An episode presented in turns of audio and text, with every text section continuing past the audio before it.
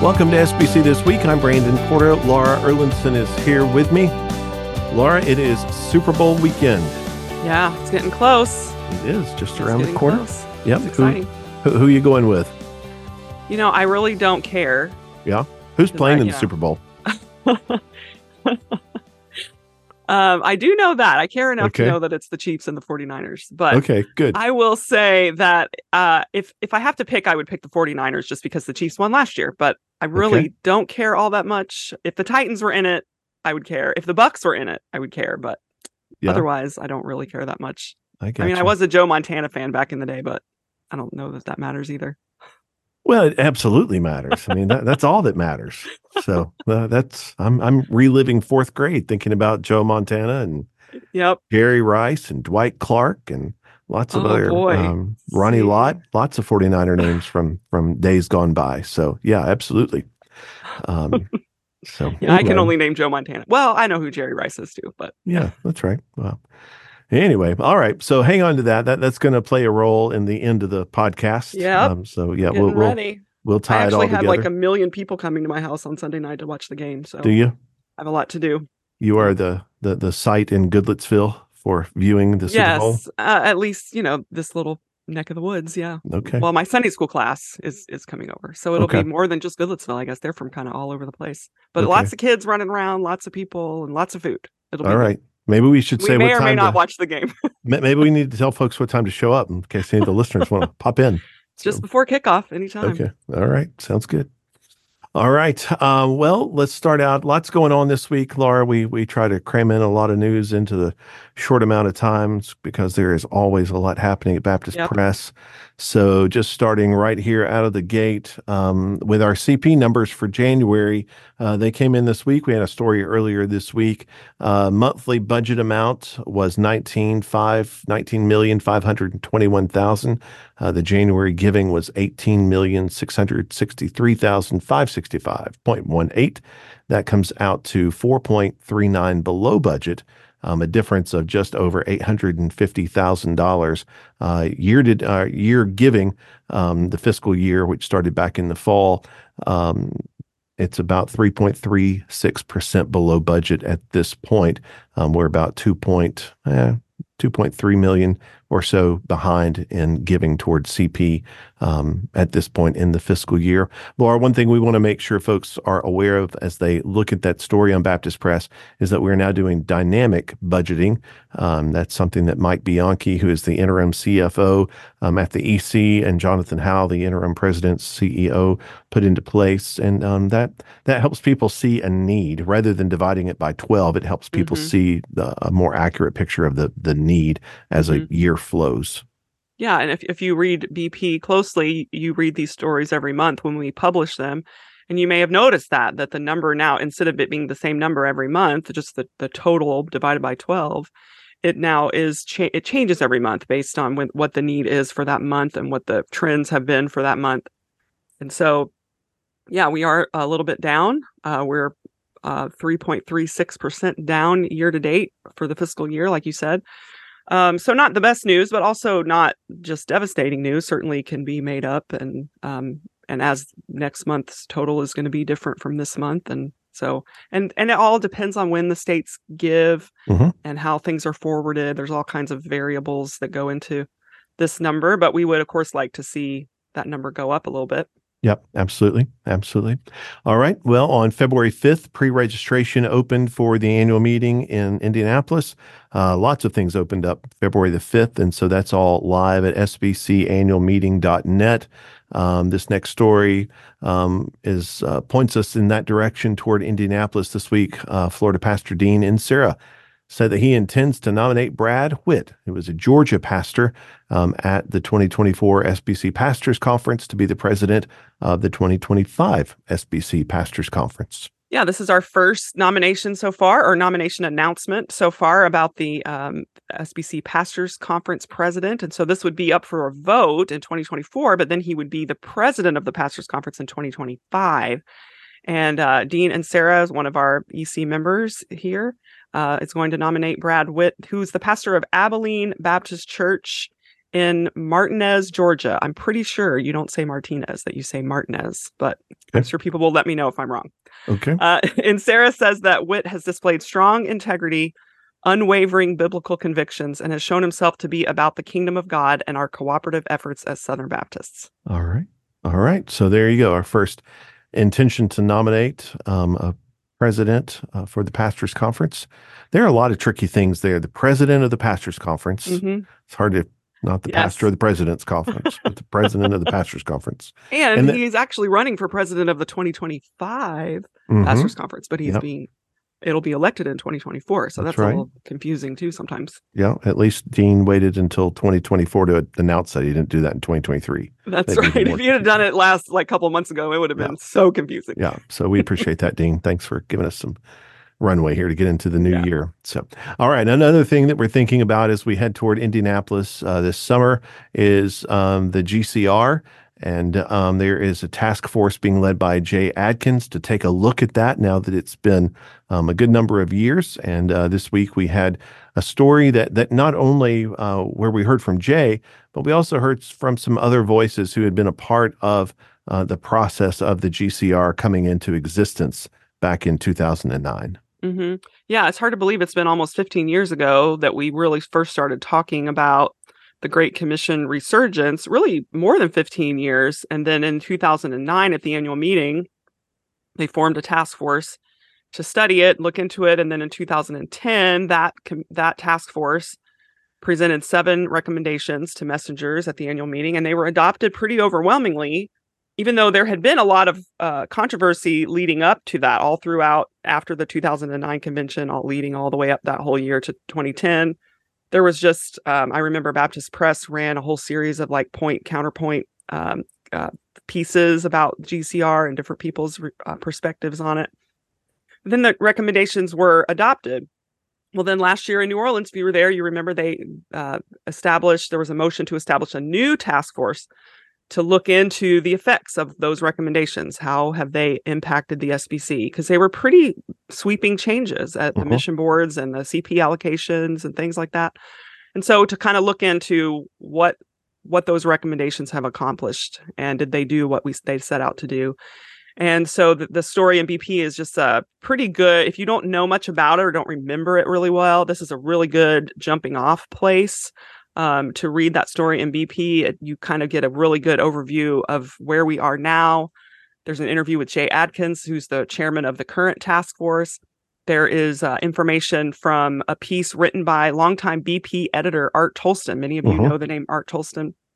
He wrote a very long, comprehensive piece about the GCR and kind of inter- with lots of interviews with the key players and with people that have been critical of GCR, most notably probably uh, Chuck Kelly, who is the longtime president of New Orleans Seminary, has even written a book um, talking about the GCR and uh, critical of tho- those recommendations. And so, uh, just a really good story in BP this week. It link a lot of good links to old BP stories. A, link to Art Toalston's piece that's uh, even more in depth and uh, and just comprehensive. And so I would urge you to look into that as we head into Indy, as you've been again thinking about um, what we're going to hear uh, re- with regards to that task force. Yeah, yeah, absolutely. All right. Uh, speaking of art, just a few weeks ago, Art brought us an idea for a story on a missionary um, who um, is a longtime Southern Baptist missionary um, over a hundred years ago, Mhm. and um, and has just sort of been forgotten about, Laura. yeah, Um, and yeah, and over so- 150 years ago, like a Yeah. long time. He uh, Yeah. almost and he Art still works in our building, even though he retired from Baptist Press. He couldn't Mhm. get away from the SBC building in downtown Nashville. And so he works in the historical library and archives. And one of the things he's doing is looking through missionary biographies. And he brought this one to our attention because he had never heard of this guy. And I had never heard of this missionary named TJ Bowen. Thomas Jefferson Bowen was his name. Mhm. And you had never heard of him. And we're like, how have we never heard of this man? He was a pioneer. I mean, a real pioneer in missions. The uh, he was sent to Africa just shortly after the SBC was constituted in 1845. He was sent within a few years. He was on his way to Africa, sent by the, what was then the Foreign Mission Board of the SBC, and he was the first Southern Baptist to attempt to reach Muslims for Christ. Mhm. And he made great strides in Africa, uh, actually helped develop uh, linguistics in the Nigerian language, and there were th- those materials were used even up into the 1940s. I mean, he was just revolutionary there. He went further into the interior of Africa than any Westerner had ever been. And then he came home. He got sick. His his uh, health just wouldn't let him stay. He was home for a few years and couldn't stand it. Wanted to go back to the mission field, but they wouldn't send him all the way back to Africa. It was too far away. So they sent him to Brazil, and he ended up being not only the first Southern Baptist to try to reach Muslims, but the first Southern Baptist to go to South America. And he established Baptist mission work in Brazil. And he was extremely well known in his time in the 1860s and such. He was um, very well known, like national magazine articles and newspaper articles written about him and his work, and his research was impeccable. And uh, he was very well known. But then, a result as a result of just the long term effects of his illness that he got when he was in Africa, his mental health continued to decline, and he came home and he spent the last 14 years of his life uh, basically just in obscurity. Hmm. Uh, he had become addicted to alcohol. His Hmm. mental health had suffered. He was in and out of facilities for that. Mhm. And so Southern Baptist just sort of um, he sort of fell off the radar with Southern Baptists because of just the way it ended. And so he had a biographer that did just thousands and thousands of hours of research, all kinds of, of res- uh, original sources, and wrote an art a, a, uh biography of him Hmm. called "The Triumph and Endurance of Forgotten American Hero T.J. Bowen." Mhm. Jim Hardwick is the author. And so the BP story interviews him, interviews Hardwick. It it, it goes into greater detail about Bowen and his story. And I just kind of hope that maybe this is the beginning of a rehabilitation effort of his memory because that's just really astounding. I read the story and just couldn't believe all the Yeah. things that he did. And I'd never heard of him. Yeah, absolutely. So so that story went out earlier this week and it, it immediately resonated with some some of you. I've had several folks say something to me about that story. Um, but then Laura, we also got an email from Tim Van Landigan, um, who is the AMS at the Bowen Baptist Association Yep. in Bainbridge, Georgia. And um, come to find out that association was named in honor of TJ Bowen. Yeah. Um, and he said people, the churches in the association don't even know Yeah. what the name is from. He has to educate them, but it was really neat to receive that email from him. Yeah. Yeah. Yeah, very cool. So, all right. Speaking of missions, let's let's keep moving down that that track for just a few moments. Um, fantastic piece this week from Jeff Ginn, the Vice President of Mobile, Mobilization for the IMB. Um, he was speaking, and and Laura, what he has to say about churches and missions and how how that partnership is so important. It it is so helpful. Yeah, I loved uh, specifically he drew from Romans uh, chapter 15 verse 24 uh, where it's Paul tells the church in Rome where he hadn't he hadn't even been to Rome yet but in Mhm. his letter to the church there he said I hope to see you on my way to Spain and have you help me get there. Hmm. And so Ginn said that's an example for us today that even Paul uh, one of the first missionaries if not the first that's how he got where he was going is Yeah. through the support of local churches and so he just related that to uh, to our time today and that that's and i know imb has been focusing on that now for the past couple of years even more so than they were on connecting churches with what's going on at the mission field making more of a direct link to so that you're not just sending your money to imb you're actually involved in what's going on and you are part of what's going on. And it was it's a really it, it was a great uh a, a great reminder that story Absolutely. Dr. Chitwood has talked a lot about the pipeline. Mhm. um, over the last few years. Um, I know we have some folks in our church who are in the pipeline, and uh, Lord willing, will be going out very soon. And um, so excited to see how God is at work there. Uh, speaking of Baptist work in Brazil, in Brazil, and then church mobilization as well, we had a great story from the IMB this week about retired missionaries Keith and Deborah Jefferson.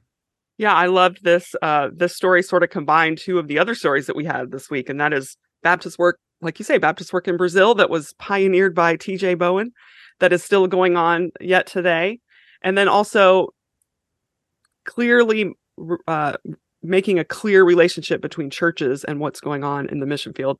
And so Keith and Deborah Jefferson were missionaries in Brazil for about 15 years and helped reach, uh, make great inroads into at least one unreached people group there, where there now are believers and churches among this people group where there were none until before the Jeffersons uh, were in Brazil.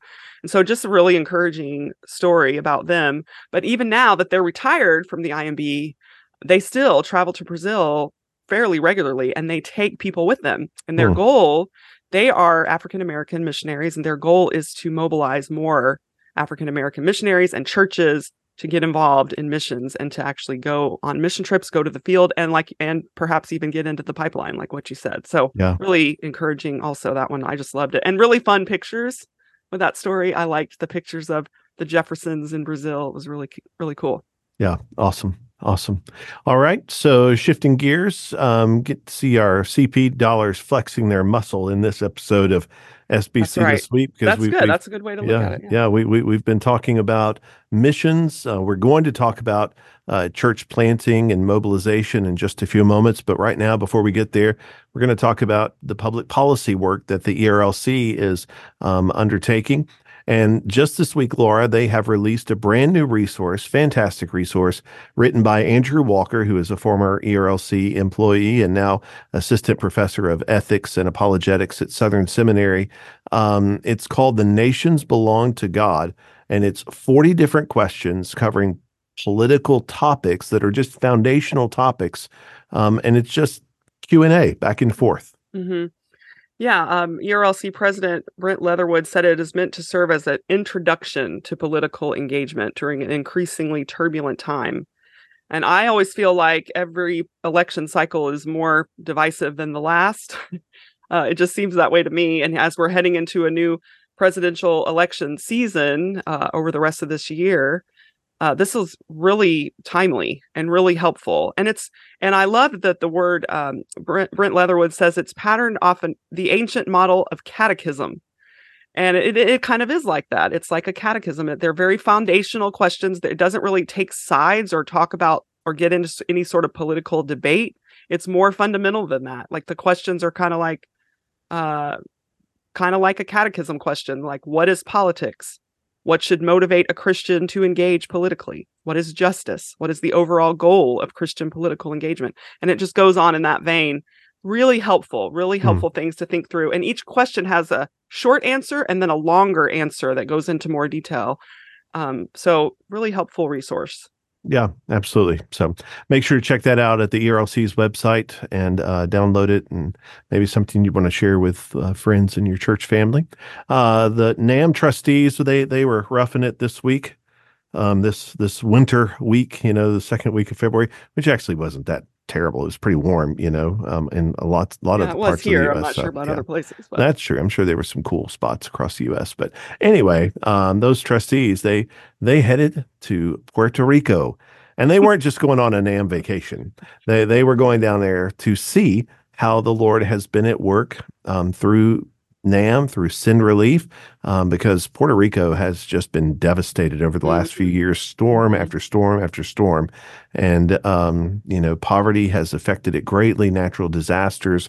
Then the local government has struggled in many um, situations down there, and so um, so Southern Baptists through Send Relief and through NAM have had the opportunity to come alongside. And on Monday, Laura NAM trustees visited the Send Relief Ministry Center um, down on the southwest side of San Juan, Puerto Rico, and um, they they got to see firsthand how how Southern Baptists are being able to make an impact there um, in a country that that is or a, yeah a, an island that that is just such great need.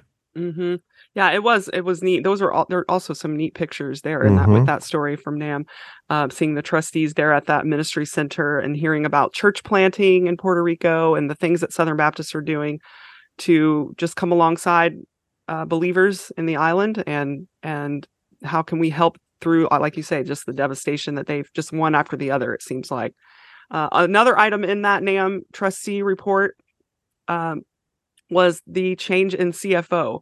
Mhm. Uh, Matthew Smith, the longtime CFO there at NAM, is leaving, and Carlos Ferrer, who has been uh, at NAM 31 years. I was surprised that it had been that long. I've been seeing his name for a long time.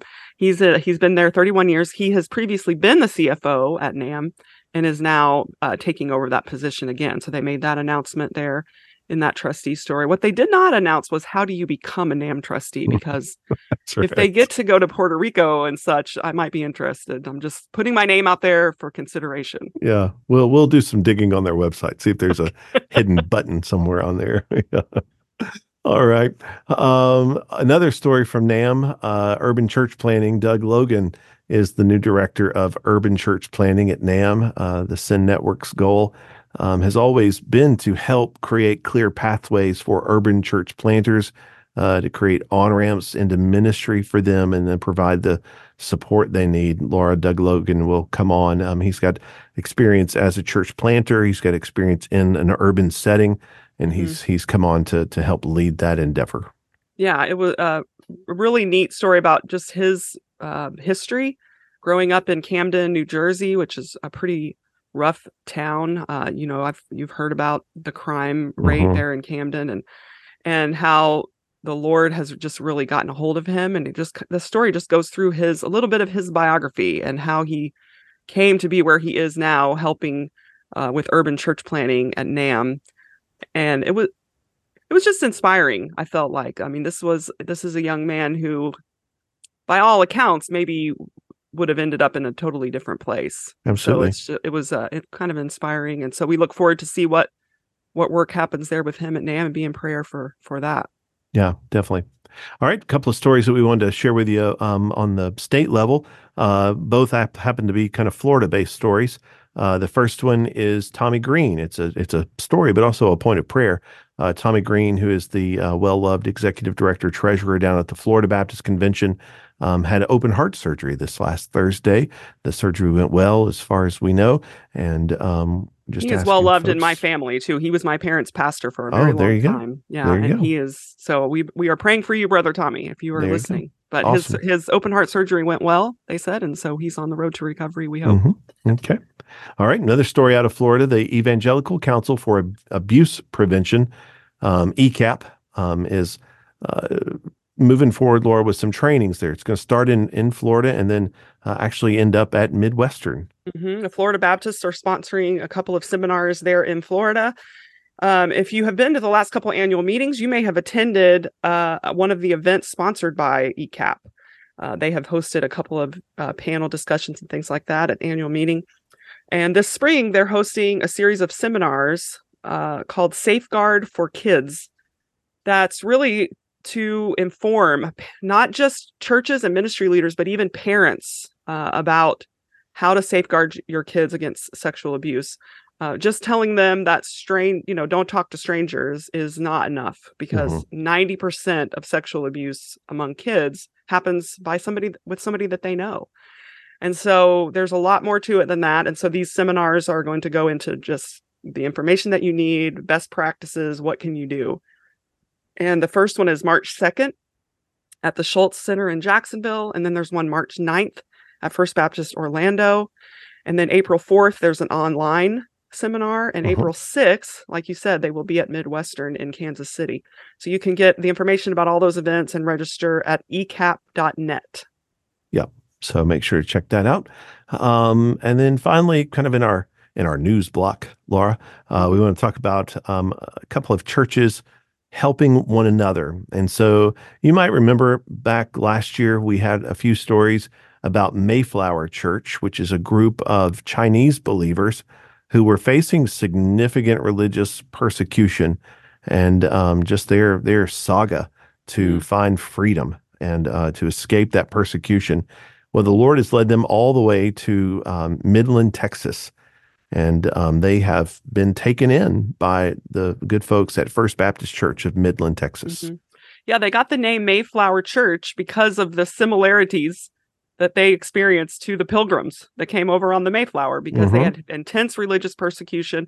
And then they had tried to settle in South Korea and they were denied asylum there. And then they tried to settle in Thailand and they were denied there. And so, just like the pilgrims that came to the new world they had tried to move to other places and just couldn't couldn't make it happen and so they just came far away. And so that's what this this church uh, started beca- became known as the Mayflower Church. And even once they got to Texas, they just weren't exactly sure where to settle and what they were going to do. So now they're in Midland, and First Baptist Church has uh, given them a place to worship. Uh, Pastor Darin Wood said, "Hey, we're not using our youth worship center on Sundays. We only use it on Wednesday nights, and so."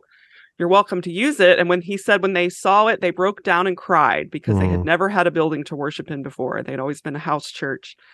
And he also said that First Baptist Midland is not the only church there in that area that's helping. There are other churches there in the Odessa Midland area that is helping with transportation and food and helping get their visas and helping them find jobs and and even a permanent church home eventually. And so hmm. a lot of cooperation going on there in Texas too to help out our brothers and sisters. Yeah, very good. Very good. So make sure to check that story out. It's very um, just inspiring to to yeah. hear what those folks have endured for the sake of Christ, and and then also to be uh, moved at the Lord's compassion and how He's provided for them.